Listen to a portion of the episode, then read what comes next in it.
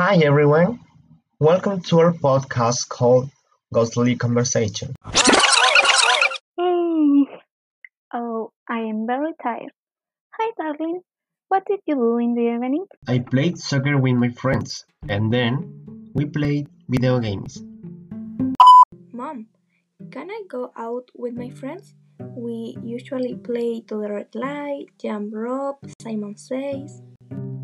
No, you can't because you didn't do your homework. I'm sorry, we came back to past to remember our childhood. We brought to the present to Eloisa Diaz and Elena Caffarena. I want to ask you, could you introduce yourself to the audience, please? I am Elena Caffarena, and I was a Chilean lawyer, jurist, and politician.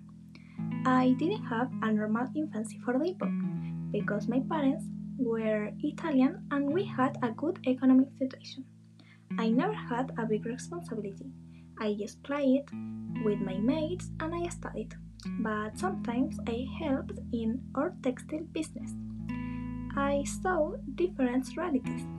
Then I realized that with my knowledge, I could help people in vulnerable situations. I'm Eloisa Diaz, and I'm the first woman who be- to become a doctor.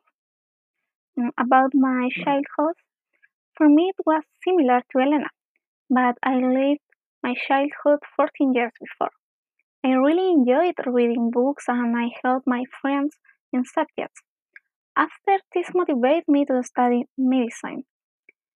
Mm, Elena, I know about you that you were born in Iquique but you moved to Santiago.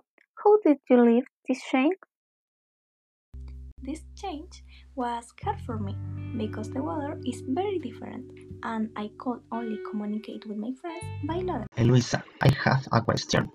Always did you want to be a doctor? Yes, I did. Always I wanted to help other people and my parents support me. Although in the society of that time this wasn't common. I think that this was a problem for me for enrolled in University of Chile School of Medicine when I was 15 years old. I had to go to university with my mom because I was woman, but I was so glad that they allowed me to get inside the college. Then I thought that men and women should have the same opportunity.